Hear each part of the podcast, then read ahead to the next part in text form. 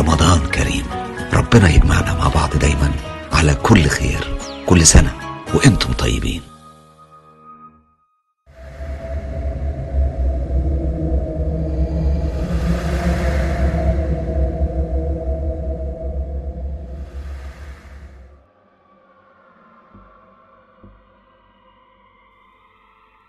أهلا بيكم على قناة مستر كايرو.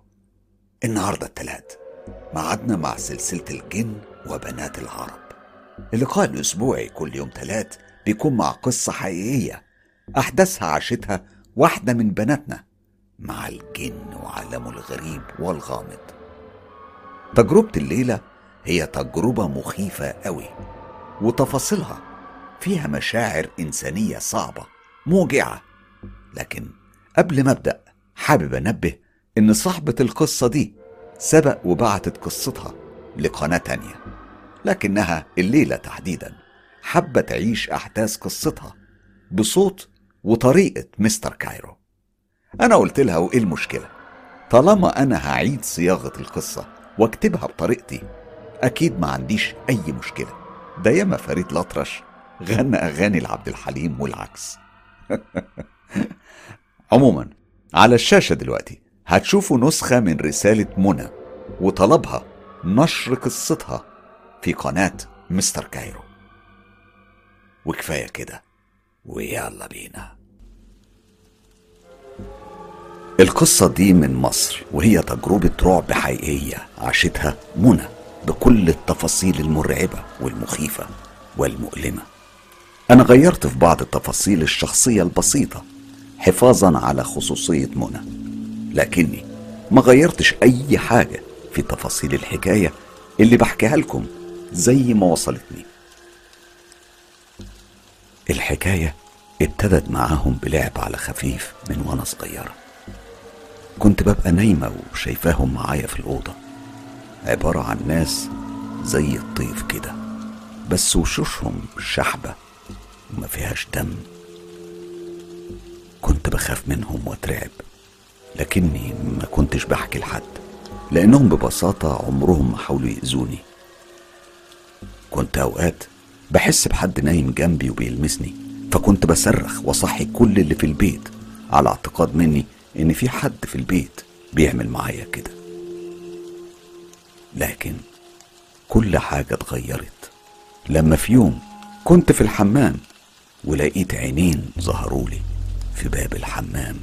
وكانوا بيبصوا عليا. العينين دول كان لونهم أسود من غير بياض. طبعا أنا صرخت في الحمام وطلعت جري. كنت فاكرة حد عامل خرم في الباب علشان يبص عليا جوه. لكن لما طلعت وحكيت لهم وجم علشان يشوفوا الخرم ما أي حاجة. حلفت لهم محدش صدقني. كل ده وحوادث تانية كتير كانت في مرحلة ابتدائي. ننقل دلوقتي على مرحلة تانية وأنا في إعدادي. وأنا في إعدادي رحت أزور أختي المتجوزة. كانت هي أكبر أخت ليا لأن إحنا خمس بنات وولد. المهم هي كانت متجوزة في بلد أرياف تابعة للبلد اللي إحنا عايشين فيها وهي مدينة المحلة الكبرى. الوقت كان في الشتاء وبرد. والناس من بعد فترة العشاء بتدخل بيوتها. أنا كنت راجع على حوالي الساعة تسعة بالليل وركبت الميكروباص وعلشان أعدي الشارع اللي لازم أعدي منه علشان أوصل للشارع بتاعنا كان لازم أعدي سكة القطر. أنا بصيت شمال ويمين. أحسن يكون في قطر جاي ولا حاجة لكن قضبان القطر كانت ضلمة كحل. ما كانش بينورها إلا عواميد نور بعيدة. وأنا كنت شايفاه من بعيد. كان عبارة عن دخان أسود متشكل على هيئة شخص لكن طوله ما كانش زينا. كان عالي جدا حوالي أربعة متر.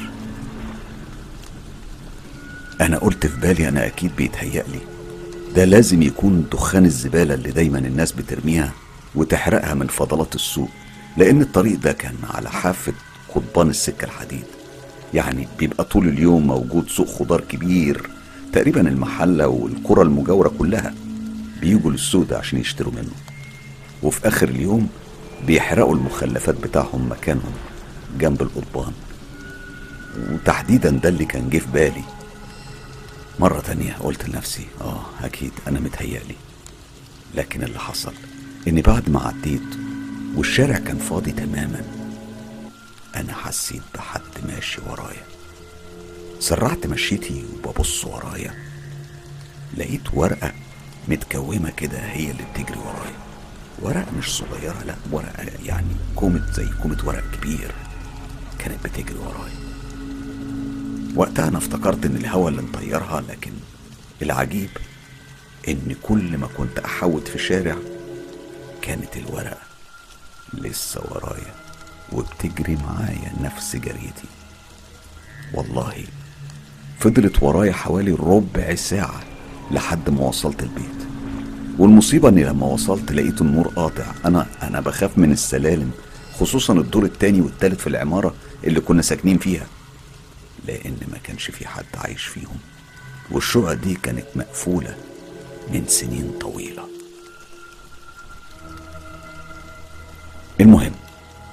جمدت قلبي وبقيت أقول بسم الله.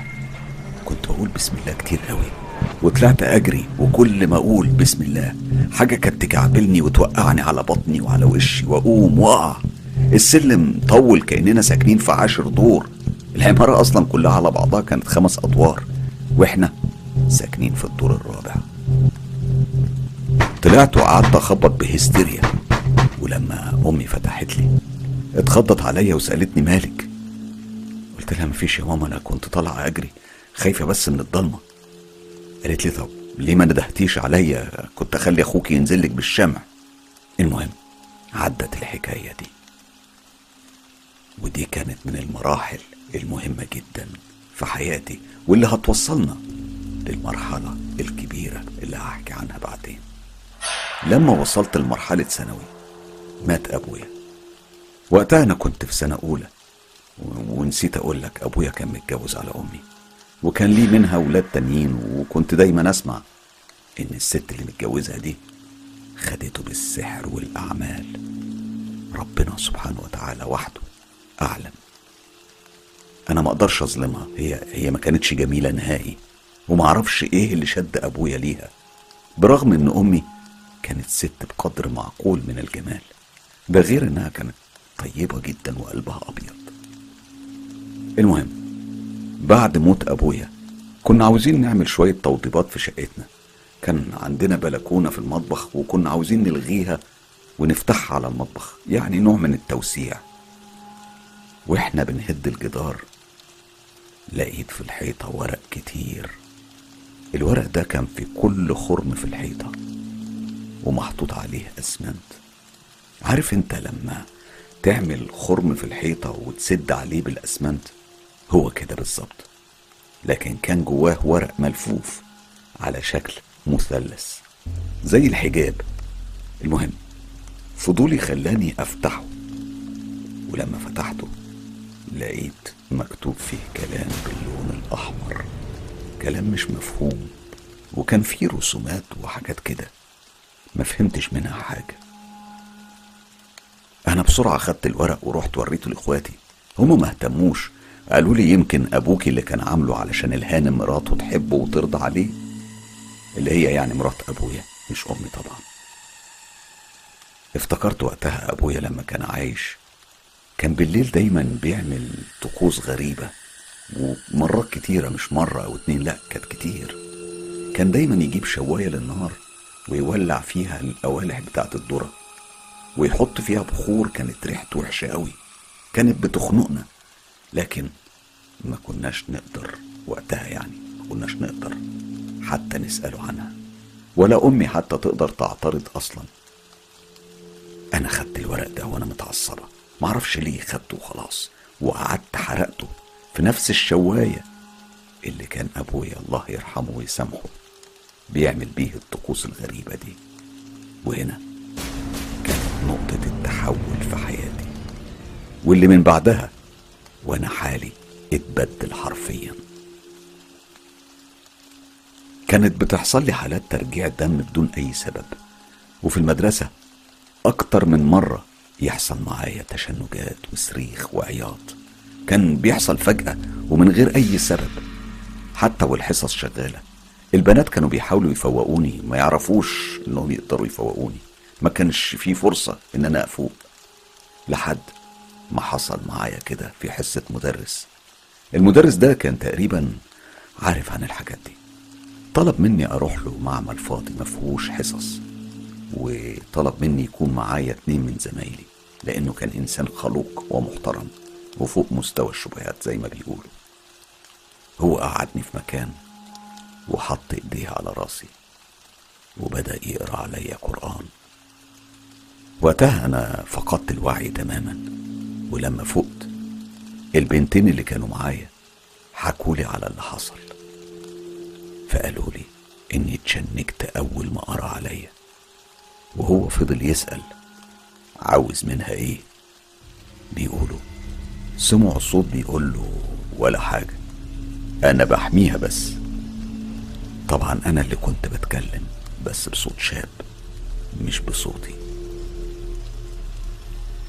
المدرس قال له هي مش محتاجة حمايتك بعدها محدش رد عليه تاني وأنا فقت.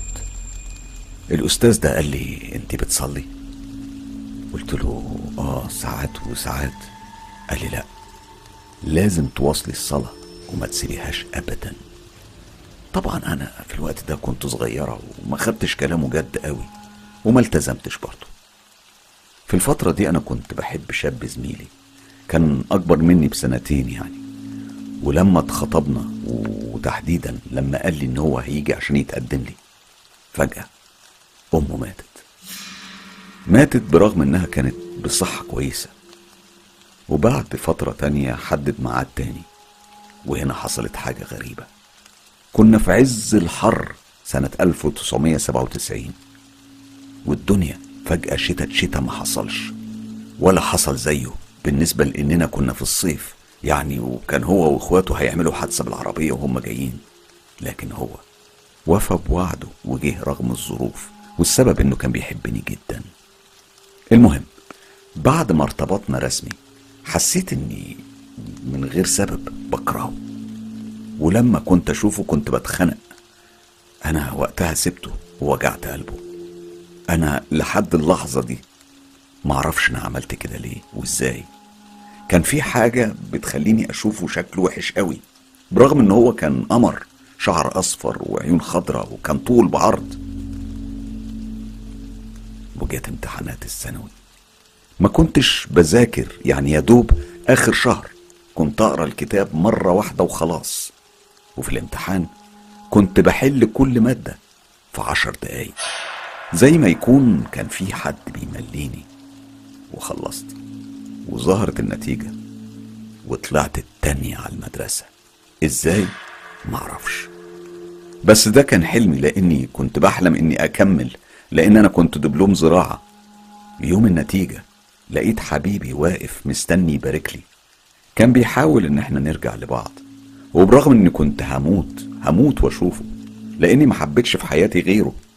لكنه أول ما كلمني وبصيت له رجعت أشوفه شكله وحش. بيخليني أنفر منه تاني. أنا هربت بسرعة قبل ما يكلمني وركبت أول ميكروباص. وكانت دي آخر مرة أشوفه فيها. بعدها عرفت إنه خطب واحدة ما كانش أصلا بيقبلها. هي كانت صاحبتي بس عندا فيا. هو خطبها. طبعا من حقه. ما علينا. أنا دخلت الكلية وكنت منطوي على نفسي وما صاحبتش أي حد. وأي حد كان بيحاول يقرب لي أنا كنت ببعده.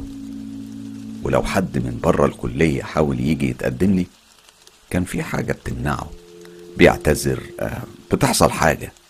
أنا ما كنتش بزعل عادي. لحد ما جه واحد اتعرف عليا خلال سفري للكلية لأنها كانت في بلد جنب بنها اسمها مشتهر لو تعرفها يعني. وكنت بسافر كل يوم وهو جه اتقدم. وأنا اتخطبت له شهر.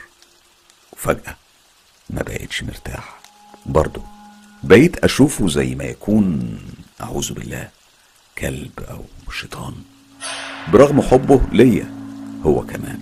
أنا سبته بطريقة بشعة. خرجته من بيتنا بيبكي من صريخي فيه وشتمت ليه. وخلاص الموضوع انتهى. وما كنتش حاسة بأي تأنيب ضمير. وفاكر كويس قوي أهلي قالوا لي البطران سكته. قطران. أنا ما كانش هاممني كلامهم خالص وبقى كل ما حد يقول لي هيجي يتقدم ما يجيش. حتى ابن خالتي اللي كانت روحه فيا من سنين وأنا معرفش ادالنا ميعاد وأبوه عمل حادثة. واعتذر وما جاش. مرتين يعتذر وخلاص. قلت له ما تجيش كل شيء نصيب. ولما في يوم رحت مع أمي بلد جدتي نزورها. قعدنا هناك أسبوعين. بنات خالي كانوا ملتزمين. قربوا مني وبقيت أروح معاهم دروس في المسجد. ورجعت من هناك ملتزمة في الصلاة. بعدها بسنة أختي توفت في حادثة. كان عندها ولد وبنت. إحنا كلنا حرفيا كنا بنموت من موتتها. الحزن كان مالي البيت. بعد خمس شهور من وفاتها جوزها حاول معايا بما إن أنا الصغيرة في إخواتي ولسه ما اتجوزتش إن هو يتجوزني علشان خاطر العيال وكده. طبعا أنا رفضت. أنا كنت شايفاه أخويا الكبير اللي دخل علينا وأنا طفلة يعني كنت حتى ما دخلتش المدرسة لسه. وكمان ما أقدرش آخد مكان أختي. ده أنا من بعد موتها ما دخلتش بيتها أصلا. في الوقت ده اتقدم لي شخص كان بيسافر النمسا. وكان أخو صاحبة أختي الموضوع حصل بسرعة يعني في خلال شهرين كنا متجوزين من غير فرح طبعا لأن أختي ما كانش بقالها كتير ميتة بس هل الجوازة دي قدرت تحل الأزمة اللي أنا كنت بعيشها؟ هل وقفت الحوادث المرعبة والصدف الغريبة؟ الحقيقة إن اللي فات شيء واللي جاي شيء تاني جدا مرعب مخيف وخطير وغامض. نيجي بقى لحياتي في بيت جوزي. إحنا اتجوزنا في شقة في نفس الشارع اللي أهله كانوا عايشين فيه. الشقة دي كانت شقة قديمة قوي في بيت قديم قوي قوي. معرفش ليه. برغم إن بيتهم موجود في نفس الشارع والجوزي كان من نصيبه شقة في البيت ده. لكن وقتها قال لي إن أخته هتاخد شقته. علشان تتجوز فيها وعلشان تخدم والدتها اللي هي حماتي يعني. علشان كانت ست كبيرة ومريضة ومحتاجة بنتها الوحيدة تكون معاها. أنا ما منعتش وقلت واجب برضه. أنا عرفت قصة شقتي اللي أنا اتجوزت فيها لأن جوزي شرح لي إنها كانت بتاع جدته أم والدته. والشقة دي كانت مقفولة بقالها حوالي أربعين سنة. وأخته جهزتها لنا علشان نتجوز فيها. بصراحة الشقة كانت جميلة لكن جوزي كان ما بيرضاش أبدا نبيت فيها. إحنا تقريبا نمنا فيها يومين وتالت يوم لقيته بيقول لي أنا هروح عند والدتي علشان أختي وأمي لوحدهم. أنا افتكرته هيروح شوية ويرجع إلا اللي حصل إنه كان بيروح ما بيجيش إلا بعد صلاة الفجر. هو فضل على الوضع ده كل يوم. يروح يصلي العشاء وما يرجعش إلا بعد صلاة الفجر. أنا كنت بعيط وأقول له طالما أنت مش عايزني طب اتجوزتني ليه؟ بعد كتير من الصدمات والخلافات في الآخر قال لي أنا ما أقدرش أسيب أمي وأختي. وخدني عندهم بعد أول أسبوع من الجواز. ومرضاش نرجع حتى ننام في الشقة. وبقينا بننام في أوضة عندهم في البيت. صحيح البيت كان هناك كان بيت كبير بس برضه أنا ما كنتش واخدة راحتي. وبعدها سافر جوزي بعد ما أجازته خلصت. وأنا كنت اتعينت مدرسة في مدرسة إعدادي في بلد قريبة من مدينة المحلة الكبرى. كنت برجع من الشغل أروح الشقة أنام لي ساعتين وبعدين أنزل أروح عند حماتي والحياة تمشي. أنا بصراحة ما كنتش برتاح غير في شقتي. كنت ببقى عاوز أفضل فيها ليل ونهار وأي فرصة وأي مشوار كنت بروح الشقة أقعد هناك. وفي يوم الجو كان حر جدا قلعت هدوم الخروج ونمت في الشقة بتاعتي. وشي كان للدولاب اللي كان كله مرايات وفجأة حسيت بحركة حركة مريبة وغريبة. يعني الشقة كانت فاضية ما فيهاش حد غيري. ببص لقيت انعكاس شخص أسود واقف ورايا وبيبص لي.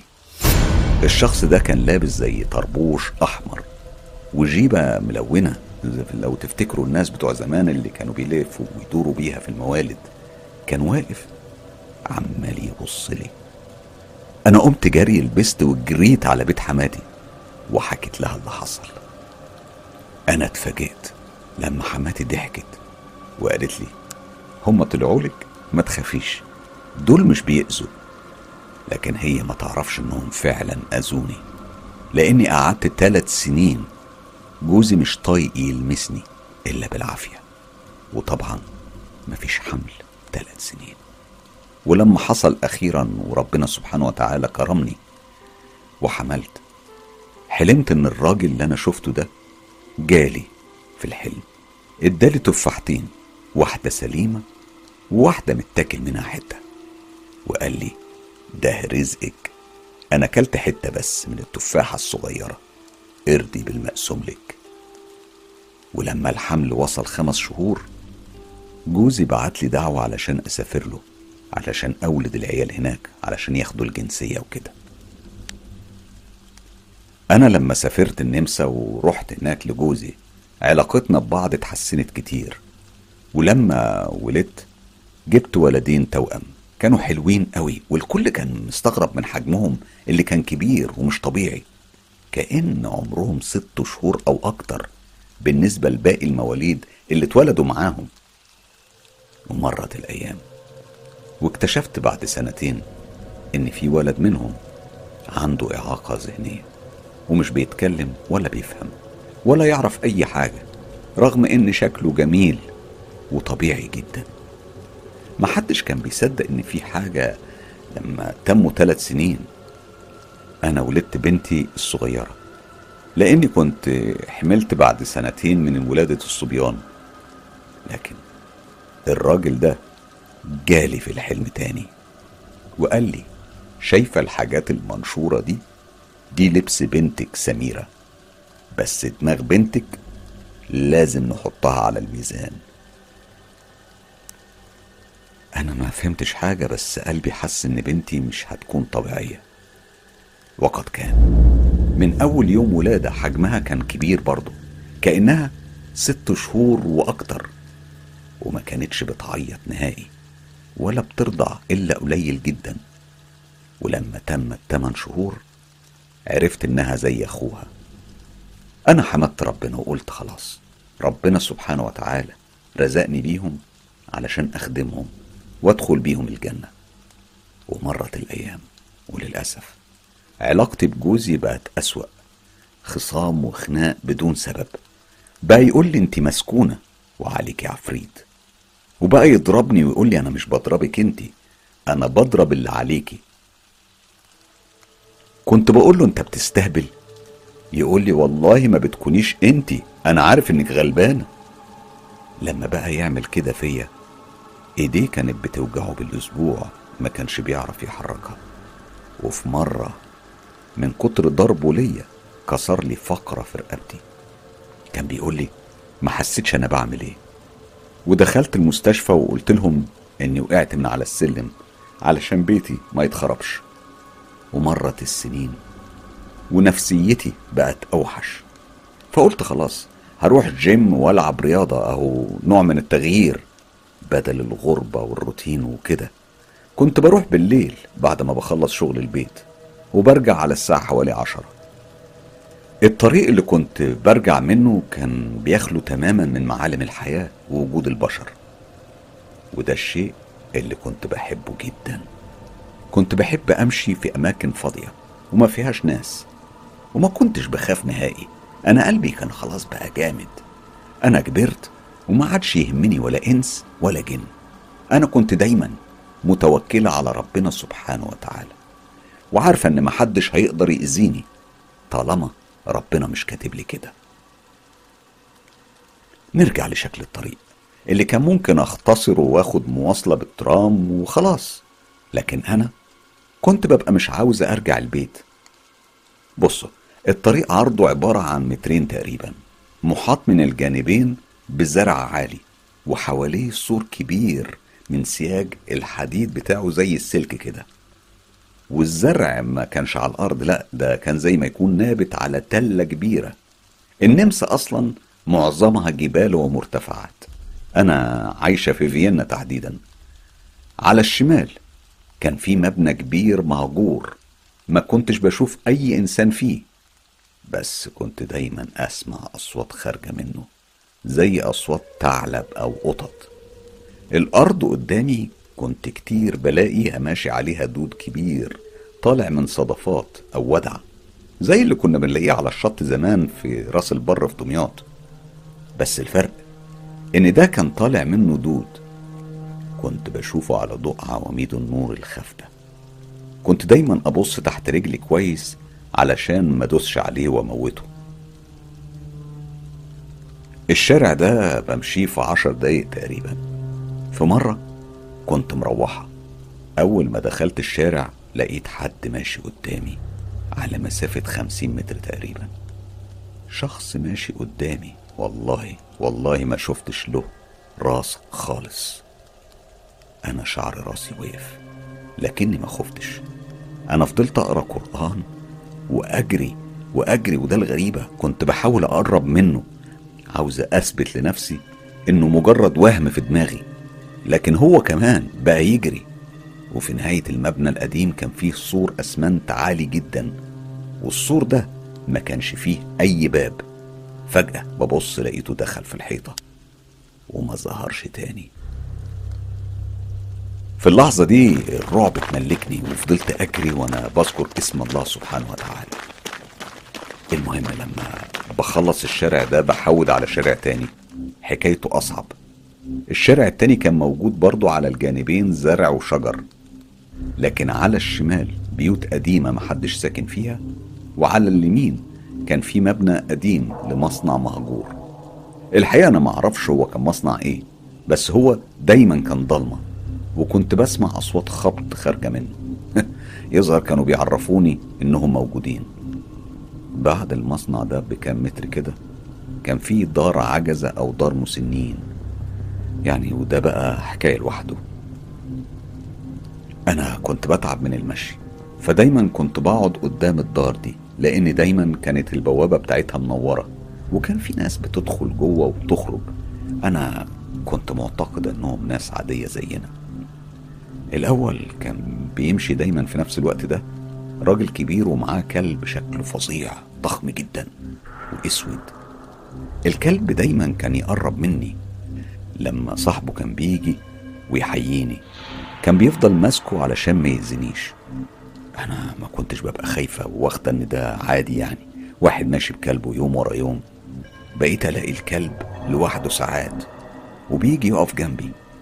لدرجة إن بقيت أقول للكلب طب صاحبك فين؟ كان الكلب بيبص لي كده ويئن بصوت مرعب كأنه بيبكي. مر الشتاء كله وأول ما الصيف طلع ما بقتش أشوف الكلب ولا صاحبه. وده طبعا لأن الصيف المكان ده بيبقى فيه ناس بتجري وبتركب عجل لأن الشارع طويل جدا ومناسب للرياضة للناس اللي بتدور على أماكن طويلة وهادية. كمان هنا في فيينا وفي أوروبا عموما الصيف الشمس بتغرب على الساعة تسعة أو يمكن أكتر. يعني كانت الدنيا بتبقى ونس.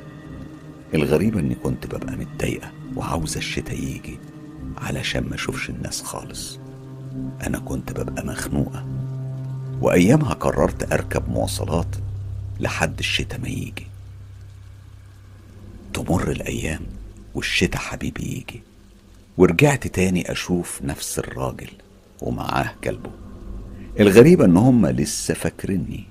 آه والله ونفس الحوار كان الراجل يسلم عليا هو والكلب وبعدها بيدخلوا الدار بتاع المسنين. أنا في مرة حكيت لجوزي عنهم الغريبة إن من بعدها ما بقوش يظهروا أبدا وحصل بعدها حاجة غريبة قوي. واحدة ست خلتني يوم قاعدة في نفس المكان. كانت ست عجوزة برضه نمساوية. فجأة جت من العدم. أنا كنت ماسكة التليفون وبسمع الحواديت بتاعتك بتاعت الرعب وكده. وبرغم إنها كانت لابسة هدوم قديمة يعني الطراز بتاعها قديم واضح بلطو وبرنيطة من بتوع زمان.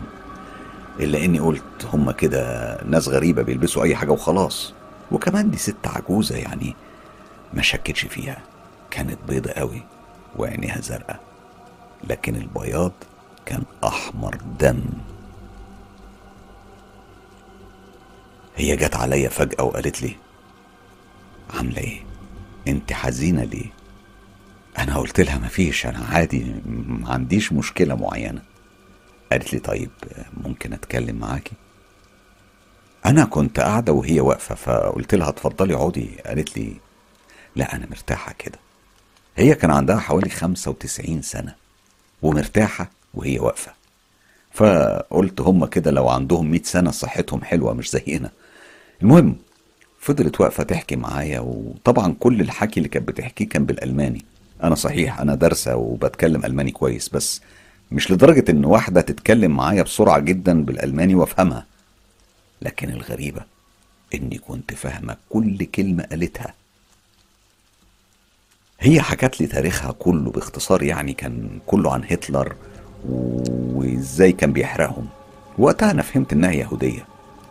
كانت بتحكي إزاي كان هتلر بيخلي الجنود يعملوا بعضمهم صابون للجيش الألماني في الوقت ده بتاع هتلر. وحكت لي إنها كانت بتحب شاب إيراني مسلم. أنا حتى ما سألتهاش وقتها طب عرفتيه إزاي وفين. أنا قلت أسمعها خليها تقول اللي في قلبها. هي خلصت كلامها. وشكرتني. الغريبة إني بمد إيدي علشان أسلم عليها لقيتها اعتذرت وقالت معلش أنا عندي برد خايفة أعديكي. الكلام ده كان قبل موضوع الكورونا على طول. وهي والله والله ما كان باين لا في صوتها ولا أي برد خالص ولا مناخيرها ولا حتى ماسكة منديل. المهم قالت لي هشوفك بعد بكرة وانت راجعة من الجيم. أنا اتصدمت واستغربت. وقلت لها عرفتي منين إني بروح يوم آه ويوم لأ؟ وعارفة منين أصلا إني رايحه الجيم؟ لقيتها بتغير في الكلام وقالت لي هشوفك. ماشي؟ وجرت. برضه دخلت الدار بتاع المسنين. تاني يوم الصبح في عز النهار لقيتها هي هي بالظبط لكن كانت تحت البيت عندنا. فأنا فرحت وجريت علشان أسلم عليها. لقيتها بتقول لي عفوا. مين حضرتك؟ قلت لها مش انت اللي وحكيت لها. لقيتها بتضحك وقالت لي ممكن حد يشبهني. أنا استغربت قلت إيه الست دي هي بتتحول بالنهار ولا إيه؟ وجي الميعاد بتاع اليوم اللي بعده وفعلا رحت قعدت في نفس المكان. لقيتها جت زي عوايدها وقعدت تنصحني نصايح الناس الكبار. الكلام اللي أنتوا فاهمينه ده. وأنا كنت خلاص تعبت وعاوز أروح. فلقيتها بتديني كيس كده متفصل من الخيش القديم. وقالت لي ده تأكليه لولادك. أنا خدته منها وشكرتها. شكرتها جدا. هي مشت وأنا مشيت. أنا ما بصيتش ورايا بصراحة. وطبعا أنا رميت الكيس اللي ادتهولي في أول زبالة. من غير ما أعرف الكيس جواه إيه. أنا كنت أضمنها منين يعني؟ الغريبة إن أنا وأنا برمي الكيس حسيته وهو بينزل في الزبالة كأنه طوب. لأنه نزل عمل صوت جامد قوي. أنا روحت البيت وحكيت لجوزي. برضه من بعدها ما شفتهاش. كنت يوميا أروح أستناها ما تجيش. بعدها طبعا حصل الحجر بتاع الكورونا وما بقيتش أروح الجيم بس في يوم حبيت أتمشى بالنهار. فرحت نفس المكان والمفاجأة. لقيت دار المسنين مقفولة. وحواليها طوب وأسمنت. كان شكلها غير بالليل خالص. أنا عمري ما شفتها بالنهار قبل كده دي كانت أول مرة كنت دايما أعدي بالليل. واللي حكيته ده كله كان حصل بالليل. والناس اللي كنت بشوفها داخلة وطالعة والأنوار اللي على الباب كل ده كان بالليل. لكن لما رحت بالنهار لقيت المبنى محروق. لونه أسود مهبب.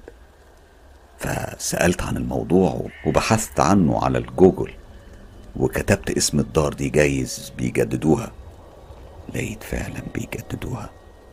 لأنها مقفولة من سنة تسعين لأن كان حصل فيها ماس كهرباء مش معروف مصدره.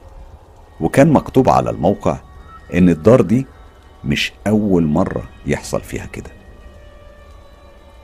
تقريبا كل عشرين سنة بيحصل حادثة من نفس النوع. وما بيعرفوش إيه السبب. ناس كتيرة ماتت لكن مش محروقين. لأن المطافي كانت بتيجي وقت لكنهم ماتوا من الدخان الكثيف. لأن كتير منهم كانوا على كراسي متحركة وما قدروش يهربوا. أنا طبعا انصدمت من كل المعلومات اللي عرفتها دي. بس أنا تمام الحمد لله لا عمري أذيتهم ولا هم أذوني. إلا واحد بس منهم اللي أذى اللي أذى عيالي منه لله. والتاني الجاثوم اللي كل فترة بيزورني بس بفضل ربنا سبحانه وتعالى بغلبه بالقرآن قبل ما يتمكن مني. الخلاصة اللي حابة أقولها لكل المشككين في وجود كيانات وعوالم تانية إن تجاربي واللي عشته ومريت بيه أكبر دليل على إننا مش لوحدنا في الدنيا. وفي النهاية طبعا ده قرارك إنك تصدق أو ما تصدقش. بس أنا عن نفسي مصدقة ومصدقة قوي كمان وعن تجربة. بشكر منى كتير وبوجه لها كل التحية والاحترام على شجاعتها إنها حكت لنا على كل التفاصيل الصعبة دي اللي مش أي حد بيكون عنده الجرأة إنه يتكلم ويحكي. تحية كبيرة لمنى بنت المحلة الكبرى المدينة الغالية جدا على قلبي في قلب دلتا مصر. أول تعليق معانا النهاردة على قناة مستر كايرو هو لليدي جاجا. طبعا مش ليدي جاجا بتاعت أمريكا لا ليدي جاجا بتاع المنطقة العربية.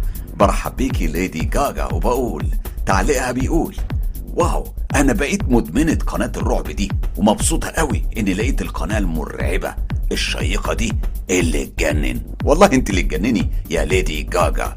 بركة ناني بتقول مستر كايرو أنا أجلس لأسمع القصة المتسلسلة مع بارد وفشار وقلب كله حب واستماع لقمة المتعة والألم لسيان حبيبتنا. بسأل سيان هل إسحاق هو حارس شخصي أبدي ليكي ولا عنده دور محدد؟ وهل أنت لك تاج حقيقي أم مكانة عظيمة ومواهب فقط؟ أنت أجمل حدوتة وقصة وأطيب قلب من رأيي. رغم معاناتك. بشكر ناني بركة. بشكرها كتير على رسالتها لسيان وبوعدها إن بعد العيد مباشرة سيان إن شاء الله هترد على كل أسئلة كل المتابعين وأصدقاء مستر كايرو التعليق ده من ماجدة عواضة من لبنان الصديقة الغالية اللي بتقول يعني أنا مش عارفة شو بدي أقول. قصة فرح أبكتني وأحزنتني وبخاصة إنها في عمر بناتي يتيمة وملهاش حد. ربنا يحميك يا بنتي ويوفقك ويبعد عنك كل أذى حبيبتي. وأما عن حضرتك يا مستر حسام أنا بشكرك جدا جدا على قصصك الرائعة اللي بتاخدني لعالم تاني. صوتك اللي بيعيشنا كأننا جوه القصة ومش براها. أنت رائع يا مستر كايرو رائع بكل ما للكلمة من معنى. ربنا يوفقك وينجحك وتوصل للعالمية إن شاء الله. أختك ماجدة عواضة من لبنان. برحب بيكي ماجدة وبشكرك كتير على الدعوة الجميلة في رمضان الكريم. التعليق ده من عطر الشام بتقول مستر كايرو يا ريت تقرأ تعليقي من فضلك. أنا سمعت وبسمع قنوات رعب كتير لكن ما سمعتش ولا هسمع أجمل من قناتك وأرعب من صوتك وأفضل من أدائك. بصراحة أنا بسيب كل إشعارات القنوات وأفتح إشعار قناتك بس لأن حضرتك مميز بمعنى الكلمة. أما قصة سيان أنا ما سمعتهاش من أولها لكني هسمعها إن شاء الله من الرابط. لكني بحاول أسمع قصصك اللي فاتتني لأني مشتركة من فترة قصيرة في القناة وسعيدة لأني اشتركت. ولحد النهارده صوتك وأنت بتقول افتح افتح في قصة من قصصك لسه في وداني وبيرعبني. والله كأنه فعلا حقيقي. أنت مرعب جدا. تحياتنا كلنا لحضرتك وتمنياتنا بالتوفيق وشكرا لسعة صدرك. بشكرك عطر الشام صديقتي الغالية. كلكم يا جماعة كل تعليقاتكم محل اهتمام كبير جدا. الحقيقة أنا ممكن أكون شخص واحد ببص على كل التعليقات اللي بتوصلني ويمكن في اليوم بيوصلني حوالي 500 تعليق. طبعا يومي بيبقى مشغول وما بلاقيش وقت إن أنا أقرأ كل التعليقات مرة واحدة. ده اللي بيأخرني. لكن الشيء المؤكد إن مفيش تعليق. ما ببصش عليه ومفيش تعليق ما بردش عليه ولو حتى بوردة أو قلب بشكرك عطر الشام على تعليقك الجميل وأكيد فاكر القصة بتاعت رعب في ماكدونالدز اللي كان فيها الكلمة المشهورة اللي عملت ضجة.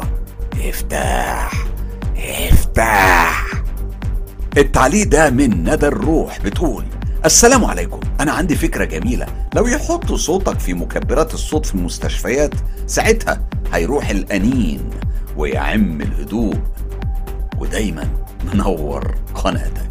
بشكرك كتير. ندى الروح صديقتي وأختي الغالية اللي بسعد كتير بتفاعلها معانا على قناة مستر كايرو دايما. أكيد أصدقاء زيكم اللي بيشجعوني إن أنا أسجل وأكتب وأقرأ و... وأعمل كل حاجة مش أنا بس أنا وفريق من الأدمن الاحترافيين اللي بحترمهم جدا وبحبهم من كل قلبي. بشكرك ندى الروح.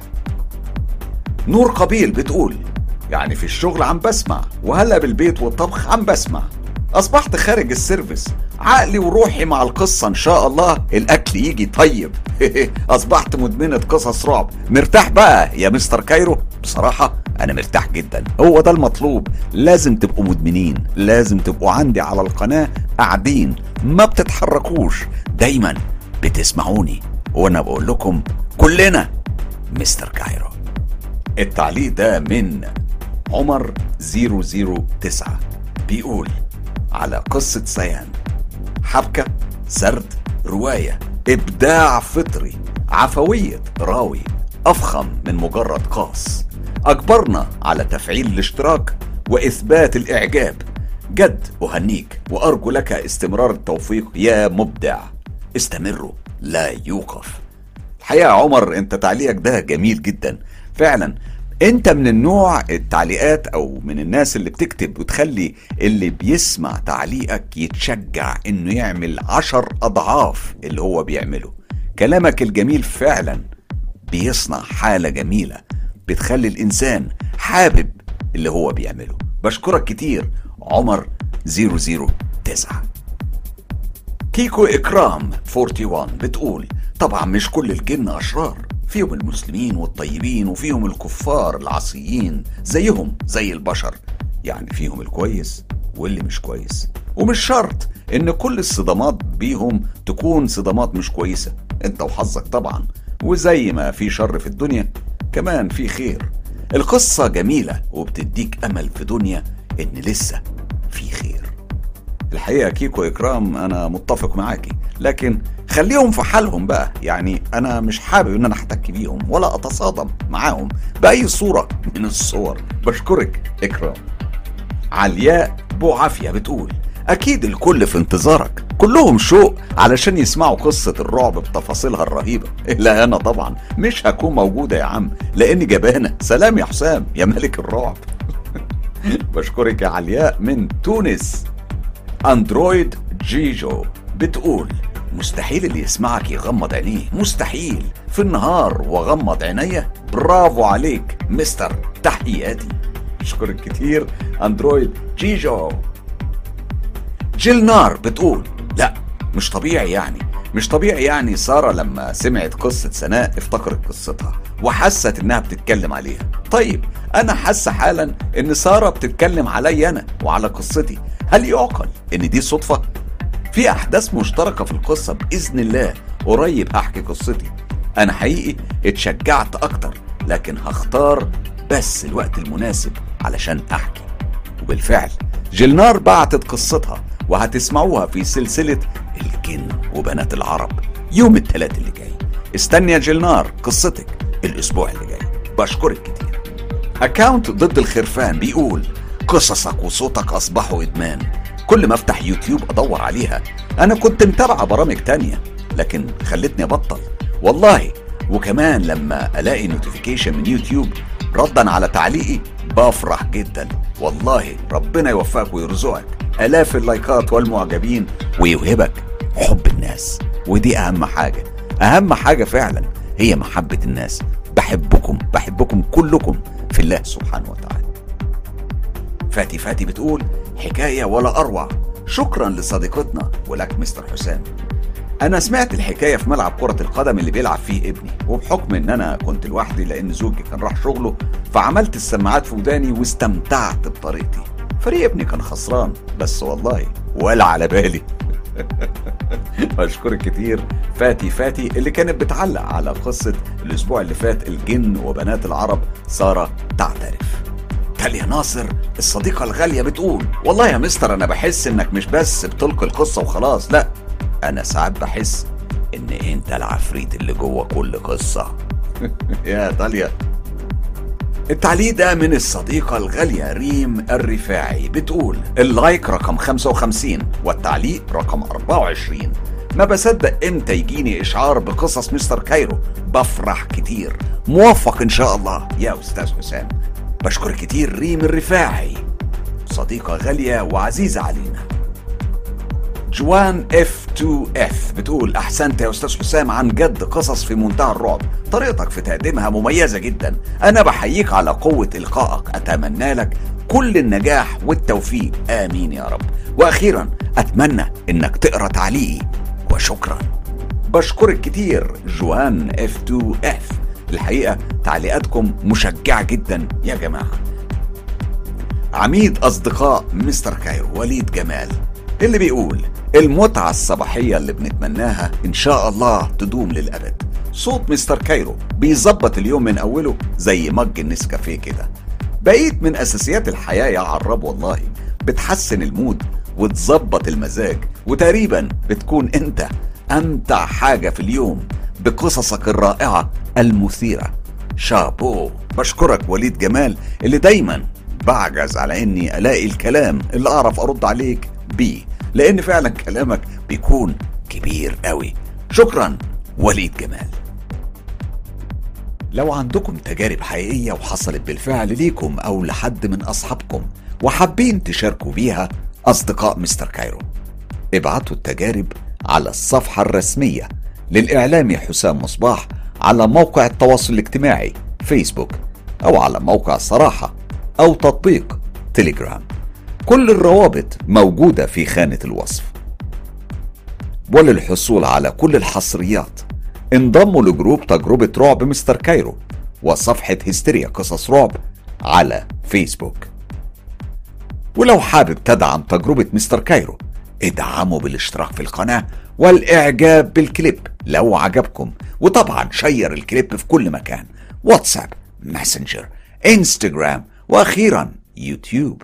خلي الدنيا كلها تعيش. تجربة مستر كايرو.